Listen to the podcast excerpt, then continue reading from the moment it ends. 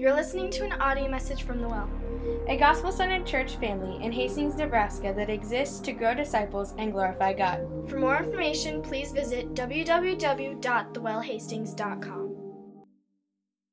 We're going to be in John 21 15, if you have a Bible with you, which is nice to see. And I saw the most beautiful thing right before service. I don't know if everyone knows what your church leadership does.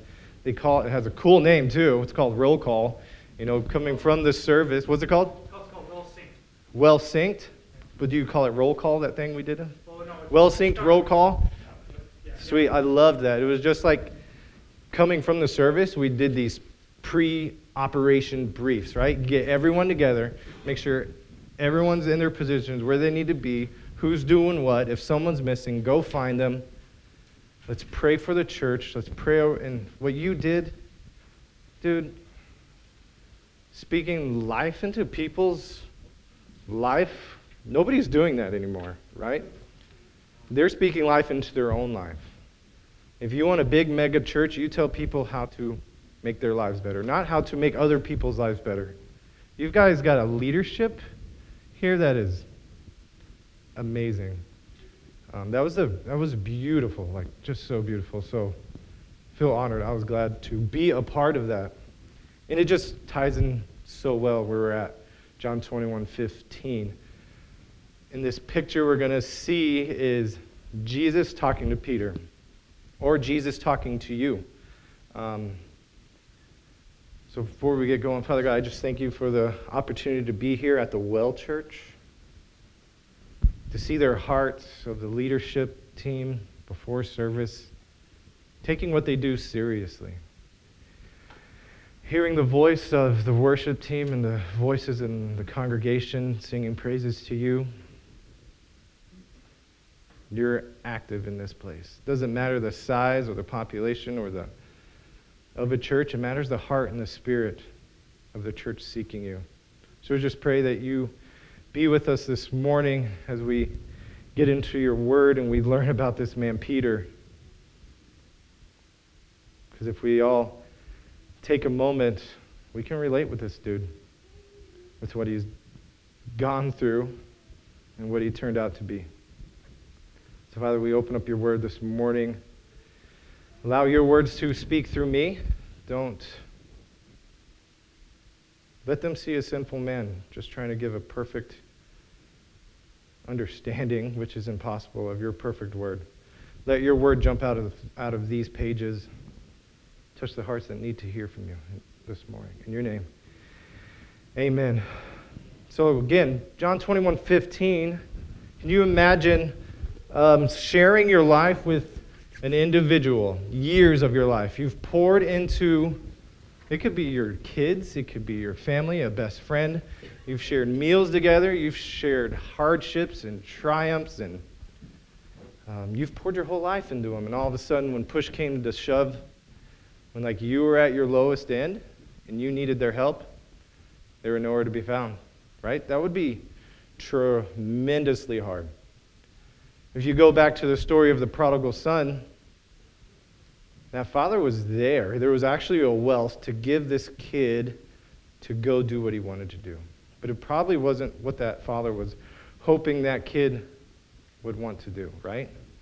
Um, no parent wants to see their kid run away, um, watch them go into uh, debauchery and live that life that they think looks so cool, and it's got to be heartbreaking.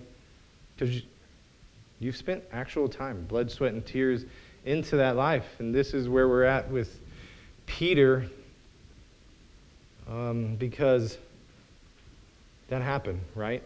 The, the last thing on your mind was going to be you know what? I want to spend more time with that person.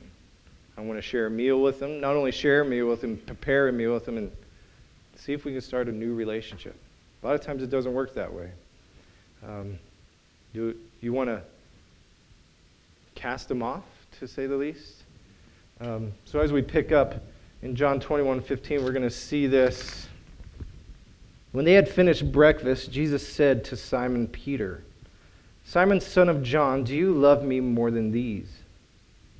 He said to him, Yes, Lord, you know that I love you. He said to him, Feed my lambs. Then he said to him a second time, Simon, son of John, do you love me? He said to me, Yes, Lord, you know that I love you. He said to him, Tend my sheep. And he said to him a third time, Simon, son of John, do you love me? Peter was grieved because he said to him the third time, Do you love me? And he said to him, Lord, you know everything. You know that I love you. And Jesus said to him, Feed my sheep. So I took some time and listened to Joe's past, you know, messages last week's and the weeks leading forward, and then hearing that your women's ministry is also studying First Peter. I was like, dude, this is like divine intervention of. I just didn't choose out there. I was like, man, I wanted to teach on Peter, and it's important to unpack who this Peter dude is, right? Um, so Peter, one of the first disciples, you'll see he comes on the scene in the book of John, John 1:41. Jesus is starting his ministry, walking around. First, he chooses his brother, and then his brother goes and chooses him. And then he has that encounter with Jesus, right? He's like, uh, You're no longer. First, he's Simon. He's like, You're going to be Cephas, which is Peter. Um, so let's go. So Peter's not like jazzed up. I'm going to walk with this Jesus guy. I was already walking with John the Baptist. So it sounded cool. This guy was even better. John the Baptist said, Yeah, go with them. And then we know what Peter does. He's really boastful, really proud. He's the only disciple we get to see his failures, all of them. Um, the other, Matthew and Mark, like to capture the story of Jesus calling him a devil, right? Goes that far. It's crazy. It's also the only story out of all the books of the gospel. John's the only one who captures Peter's, de, um, yeah, captures Peter's fall with Jesus. All three, all four of these gospels, Matthew, Mark, Luke, and John, they capture Peter's foot in his mouth personality. None of the other disciples we get to see that kind of personality. Peter's whole life is captured, the way he acts, um, how boastful he is. Jesus even foretells in John 13 of his denials, right? So we have this guy, and we see him in all the other Gospels as you're reading through the New Testament at the beginning of, he's going to be someone crazy. And if you've seen that show, The Chosen, if you haven't taken the time to see any of those um, shows, they do a beautiful job of showing who Peter and that personality was like, I can do this. I'm strong.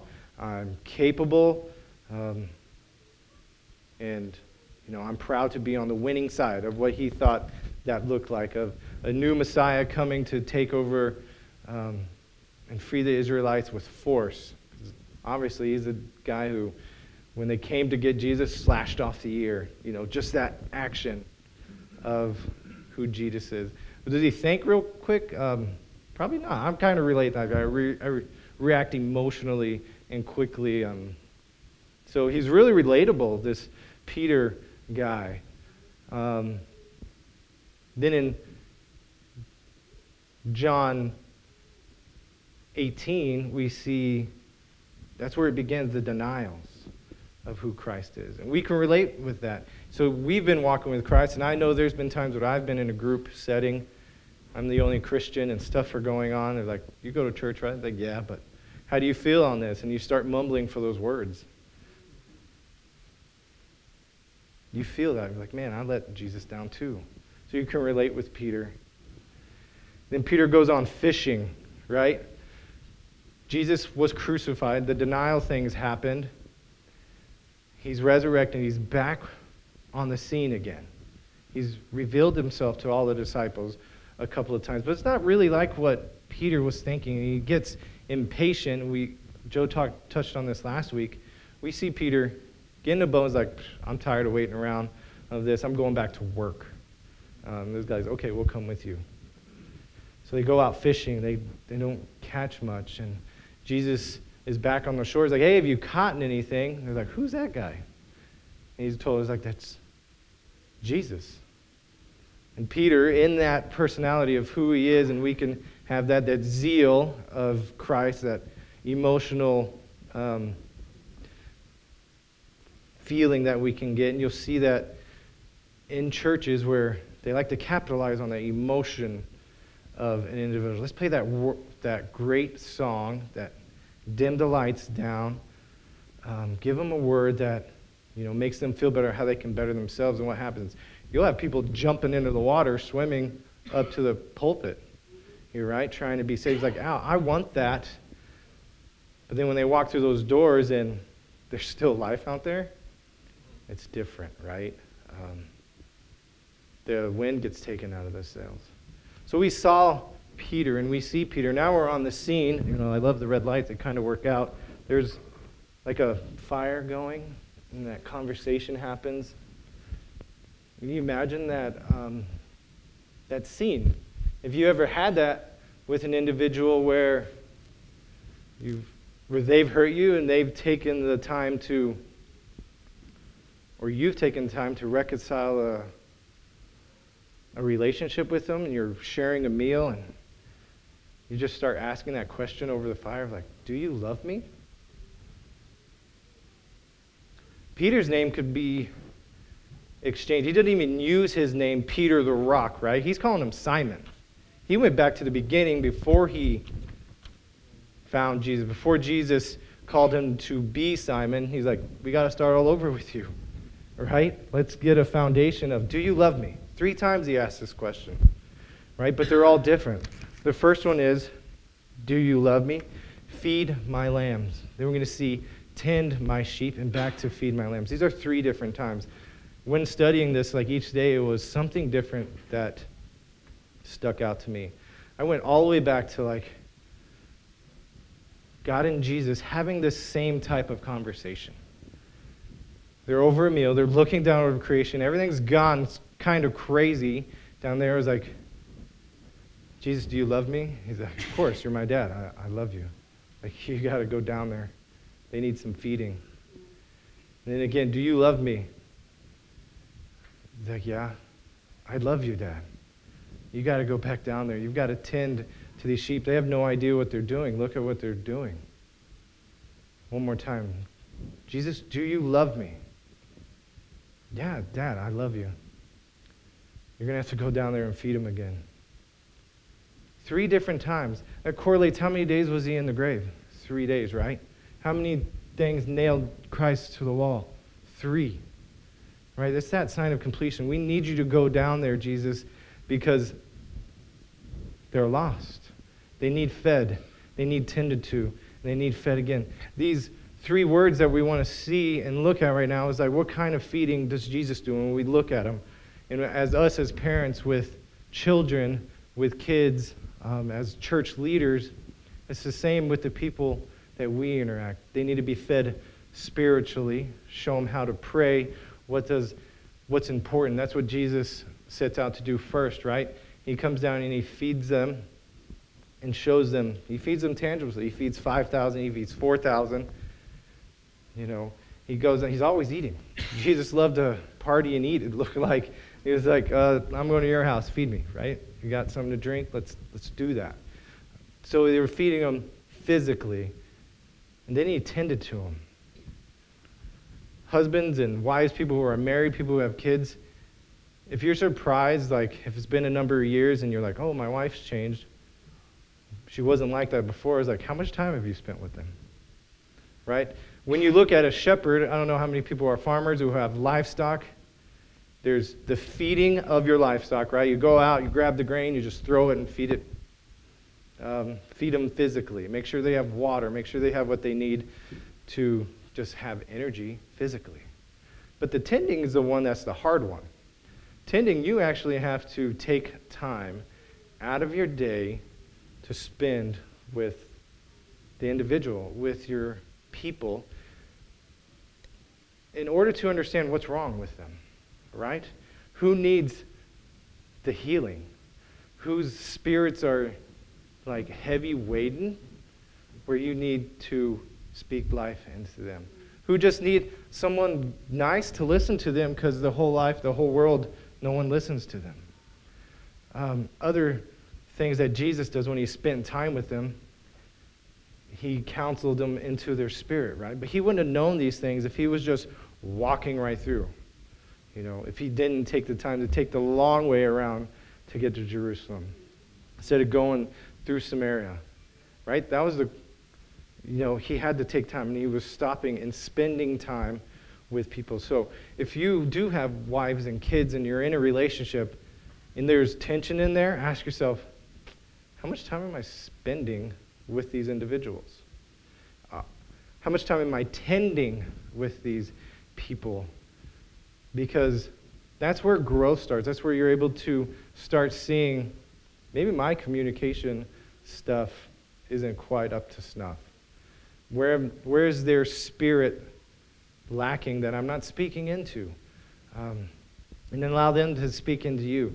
So tending in John 21, 15, that he's, Jesus is telling me here, he's like, you're going to have to go and spend actual time with them. It's easy to go in and just give someone food, have a good day, and walk on your life, right? It's that tending one that's pretty difficult. And then that third one, that another feeding one. So we've gone through feeding physically, getting to know the individual spiritually and where they're lacking, so we can do this third feeding of where in their spirit can we sharpen each other. That's what we're told. Where two or three are gathered, the Spirit is there with them. You know, always have another person with you so they can lift you up so you're not sleeping with your own head in the mud, right? Because you can have this opportunity in this third feeding to lift up people's spirits. Um, John or Joe was talking about last week how Peter had the audacity to go and tell the churches that, hey, Jesus is that stumbling block that you guys crucified, and now we're, we're lost without him. Um, but in this opportunity that Peter has with Jesus, he's being restored. It's one of these attributes of God that we're seeing here, which is grace. The graciousness of who God is, of who Jesus is. J.I. Packer, in his book, Knowing God, defines grace as this God's love freely shown towards guilty sinners, contrary to their merit, and indeed in the defiance of their demerit. It is God showing goodness to persons who deserve only severity. Right? This is Jesus with Peter showing grace. Not once does he recount anything that Peter did. He doesn't have a litany of a list of all the things he did. In spite of Jesus, where were you when I needed you? Why did you deny me to a little girl? And in public, when your feet were held to the flames and you were warming himself around another bonfire again, you denied me. He never did any of that. So many times when we're trying to make a reconciliation with, in a relationship, we spend more time recapturing how that person made wronged you. Because it's easy to do. It kind of makes you feel better when you let them know where they fell short. I know in our marriage, when I do that, it doesn't really help foster any type of new growth to step forward in our relationship. It's when she shows me grace. When we're in public, I have, you know, we're, we're best friends, so best friends like to jab at each other and um, joke on each other. But when she's your spouse, it's not like the right thing to do. I know one time we were at a potluck and I was getting the laughter of the jokes at my wife's expense. And, you know, you could see her heart hurting, or you get that little look when you're married. Was like, you better shut up and keep a couple more jokes coming. Um, it's going to be over in a long, quiet road, quiet ride home. And it was true. It was a long, quiet ride home. But the next morning, instead of saying, hey, you said all these list of things, her grace was there for me. She, like it never happened, she was still happy and go lucky, but we're flesh, so that the list came back later when I made her mad again. But it was that picture, real quick, of like she had every right in the world for Sunday to wake up and not serve me. Well, yeah, that's a bad word. I don't know how to say that one. Not serve me, but not be gracious to me, right? Not to ask, how did you sleep? What do you want to do today? What are your meals? And this is, it was just a beautiful picture of this grace that um, Jesus is showing Peter. Charles Swindoll in the Grace Awakening writes The word grace is related to a Hebrew term that means to bend or to stoop. It includes the idea of condensing favor. Imagine a king or a queen passing along the street, then stopping to touch or bless a commoner. Nothing in the person deserved the attention of the royal family. It was grace. And in Our Daily Bread in 1997, it says, Grace is everything for nothing to those who do not deserve anything. Peter didn't deserve anything. He deserved to be let go, forgotten. Um, he had plenty. He could have replaced them with people who were devoted, who didn't bail on Jesus. But we see that picture of Jesus again, or not Jesus, but Peter again. when the two women go to the tomb, they see that it's empty. They go back and tell Peter and John, it's like, hey, the resurrection happened. Peter takes off running. John, again, likes, like the other Gospels, we see a little bit of humor of the writer here. He's like, Peter took off running. I'm way faster than him, but Peter and his boneheadedness just charged right into that tomb. That's the picture we want to have, right? Um, you see new believers when they're fresh, they want to charge right into everything ministry. They want to be a part of everything at the church until they realize how much time it actually takes to do ministry, to be a part of the church, especially when it starts crowding into the Tuesday night pool hall meeting that you've had for years, or the Thursday night we go out for wings and watch the game with the friends. Once ministry asks you to start pulling in, pulling starts pulling you away from those activities, it's like, ooh, what's more important? Keeping these activities that I had before or being where God wants me to be? And that's another picture we are seeing throughout the Word. Was like, how do you know what Christ wants you to do? Where to be in your relationship with your spouse, with Jesus, within ministry, within your churches and communities. It's that key part of abiding with Jesus. That's why over and over we uh, get the picture of the tree, right? The person who is in Christ, living in Christ, is tied to that vine, and they're going to produce good fruit.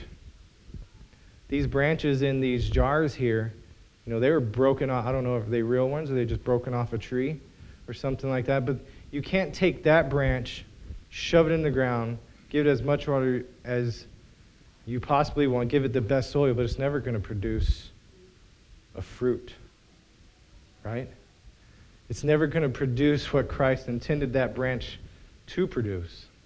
Why? Because it was broken away from the vine and it was cast away. You guys done a good job putting some lights on it and making it really cool. Um, but it's actually useless, right? A broken off branch from a fruit tree, no matter how much work or tending you put into it, will never be what it's supposed to do. That's why we're told to be back into that vine, to stay as close as that vine where it is never departing from us. They want you to plant that fruit tree next to a well or running water of river. There's a story of this um, grapevine in Germany where the root goes down into the ground and travels over three and a half miles to get water. They don't water it, they don't do anything with it. They just, it was The plant did it himself.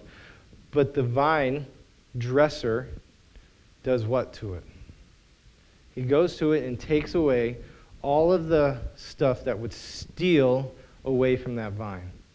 And it looks painful, right? Because he's got little shears on him and he's cutting branches off and he's tying branches up that are on the ground that need to be cleaned off. But that vine dresser never has to water that plant because it's getting its source of water and nutrients that never runs dry. So this grapevine is able to produce like the best wine in this German um, village. And it's been there for, I think it was like a 105 years. Can you imagine that? And the size of the vine that the branches are attached to is something about that big, about the size of a basketball, it said.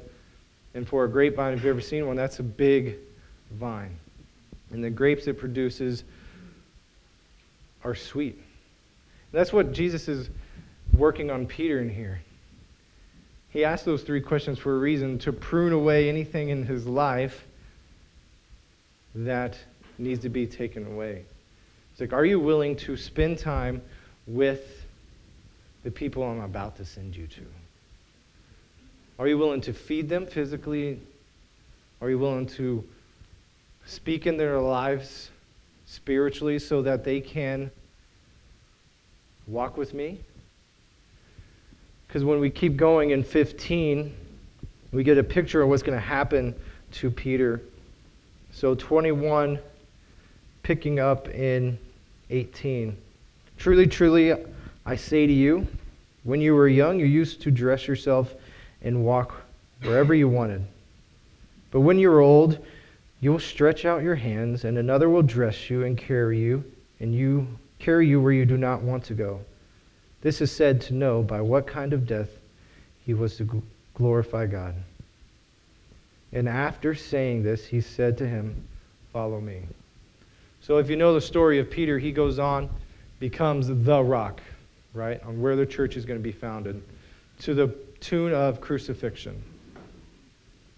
Some say upside down. The debate was word still out, but the dude died. He martyred to share what was worth of the King of Kings who showed grace to him. When he justly deserved to be cast away and pruned away from the other, tw- uh, the other disciples, he's like, oh, this disciple is useless. We can prune him away. And I can do just as good work with the other remaining ones. He, he didn't tarry, he kept going. And we see that loving picture. He's never going to leave us or forsake us, right? Because we're told in Lamentations 3:22, "For God's compassion never fails. They are new every morning." That's something I want us here, church, to take away with us um, this morning. Is that no matter what we allow our own selves to be succumbed to by the pressures of the world, Jesus' love never fails us. The people sitting right next to you may. I know Autumn probably would tell you there's many times I've failed her. Um, I left the service with 10 and a half years to go, all on my own mistakes, my own pride, right? Not being honest, because Joe, he invited a liar, a guy avoided, uh, addicted to pornography, a cheater. I don't know if you knew this. Yeah, you knew, right? He knew he was inviting someone sinful to stand in front of you today and try to share the perfect Word of God with you. And that's humble for a shepherd like you guys have to allow someone else to come preach the Word. So we didn't take it lightly. It was, was he asked me yesterday, like, hey, are you ready? It's like, man, my heart is and spirit are heavy, right? But I'm ready to go. God's going to prune stuff in your life. I, I met Will this morning, and he shared a little bit of his testimony of going through CR and stuff like that. You've got real people in this church hope y'all know that. It's not something we have to walk to in life and be prideful. I've been into many churches where the shoes that most people are wearing um, cost more than like I make in a whole year, right? Or like their coats and their dress. You're like, man, am I in the right place? And we're in there for like 25 minutes, literally. You sing like three rock star songs. Pastor comes up, says, "Hey, be nice." Walks right off. There comes the band again, and it's the next. It's the, it's the next, you know, the next herd comes in. You don't even know anybody. Um, I shared coffee Friday with a pastor up in Kearney, and um, I was like, "Oh, what church do you go to?" He's like, "Oh, I go to this big church in Kearney that has like four services." He was like, "Yeah, really?" And um, so I've been going to that church for 40 years, and he's always surprised to meet new people because that's just the size of the church, right? And they're shuffling people in and out for six service on Sunday and one on Saturday. How do you meet people like that? I'm not saying there's not, it's not a good church. They're doing good things in the area.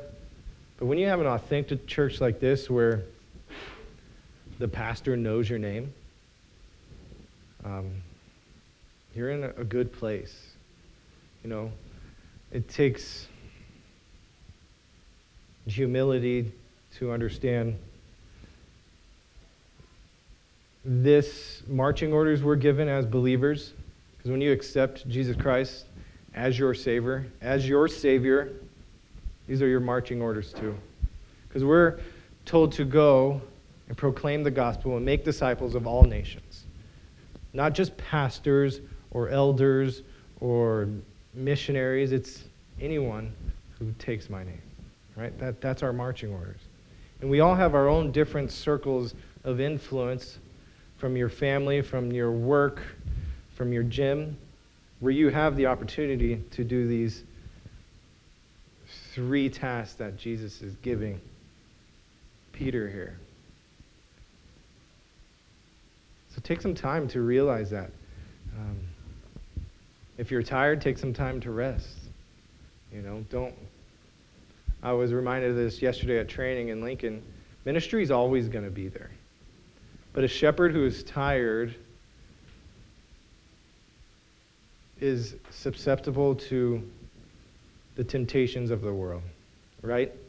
Um, you watch all these Discovery channels or re- shows of the lion, and we've heard that analogy before of what Satan is. You know, he's that lion looking to kill, steal, and destroy, but he's not going to come after someone who's well rested, who's well fed, who's tended to, who's walking in Christ. He's going to go even after the believer who is tired, who's weak, who hasn't been in the Word, who hasn't had their quiet time. He's coming after you. Each and every day, there's a battle to be to be um, to fight. And yeah, that can get weary for us and be heavy. I want to continue with Peter just for a second before we wrap up because it's funny.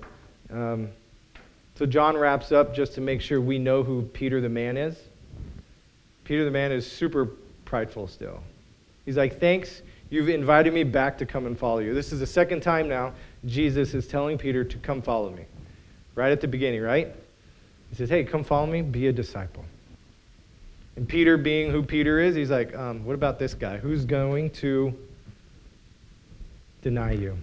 So I'm going to pick up. Peter turned and saw the disciple whom Jesus loved, talking about John, following them. The one who has also had leaned back against him during the supper, he said, Lord, who is it that is going to betray you? When Peter saw him, he said to Jesus, Lord, what about this man? Jesus said to him, If it is my will that, that, that he remain until I come, what is it that you? What is it? What is that to you? You follow me. That's it. Don't worry about what other people are doing.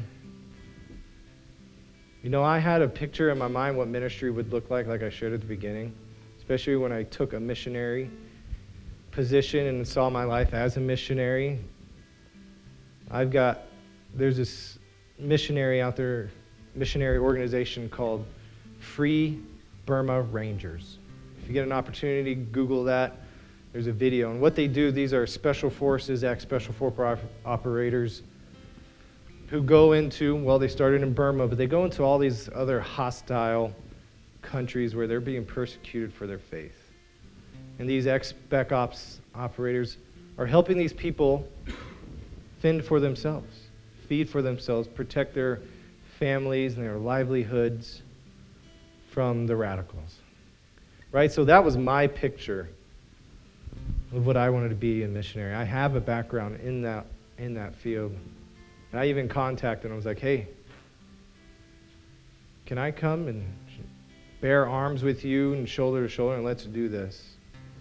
Cuz in ministry, you want to compare what people are doing. What are they doing to get so many kids to come to their youth group?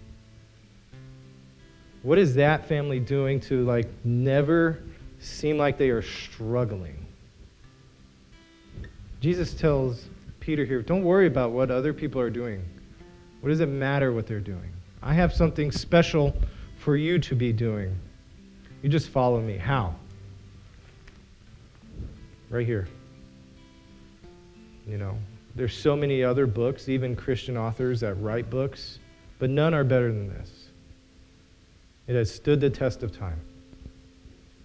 So, we're going to do is take communion, right? We're going to do that act of worship right now that shows us the perfect picture of God's marching orders to us. Because if we read that John 21:15, you can insert your name in Simon's place. Mike, son of Tony, that's my dad's name. Do you love me more than these? More than the career you want? More than your own spouse and your own kids? More than the fame and accolades do you want? Again, Mike, do you love me? This last one, church, if you have it, insert your name. Blank. Do you love me? Church, we have our own sheep to be feeding. Some flocks are bigger than the others. Kudos to you, show offs, or gluttons for punishment. They say a quiver full is a family that is well, right? But you have a flock of sheep, no matter where you go, to tend to, to feed. So the worship band's going to come up and we are going to celebrate that, right? The two sacraments the body of who Christ was that feeds us both emotionally and physically, the blood that cleanses us. Because if it wasn't for that, we would be lost. We wouldn't know where to be. Um, Father God, I just thank you so much that you didn't cast us away. Even though there are so many times where you have pruned at our lives that it has been painful, where you have molded things into our lives that we weren't quite sure what you were doing, but we are still thankful. If we're all honest with ourselves, we have denied you, as Peter did more than three times. But yet you still loved us. You still went to that cross and you finished and paid our debt. So your body was broken for us. Remember that, church. You bled completely for us to cleanse us. Where that crimson blood makes us white as snow now. We no longer have to live in fear. We no longer have to live in shame, as many people struggle with, right? I know I found myself were days I don't want to get out of bed because I've allowed myself to dwell on my failures and my shortcomings and my past. But we are not captured by our past. We are made new each day, beautifully and wonderfully named, made, given a new name to walk boldly in your, with you. So we will do that, Father, today and every day. If you're not a believer, man, today is the day for you. Right? We want we need more people to go and help feed the sheep because there's the harvest is abundant, but the workers are few. So come and join us. If you've got a question, I know Pastor Joe, Joe and the leadership would love to talk to you about who Jesus is, what exactly he did for you, how you are set free. If you've been walking with Christ for a while, I want you to know you don't have to be anchored down by your past. Jesus loved and loves you so much that he's preparing a place for you right now. Just let this John 21 15. Jesus loved Peter so much that he reconciled. He made it clear what his mission was to do. And if you're a believer, it's clear what your mission is to do. And that's go and to love the people outside of these walls. Love your family. Love Jesus. Love yourself. So, church, think on that.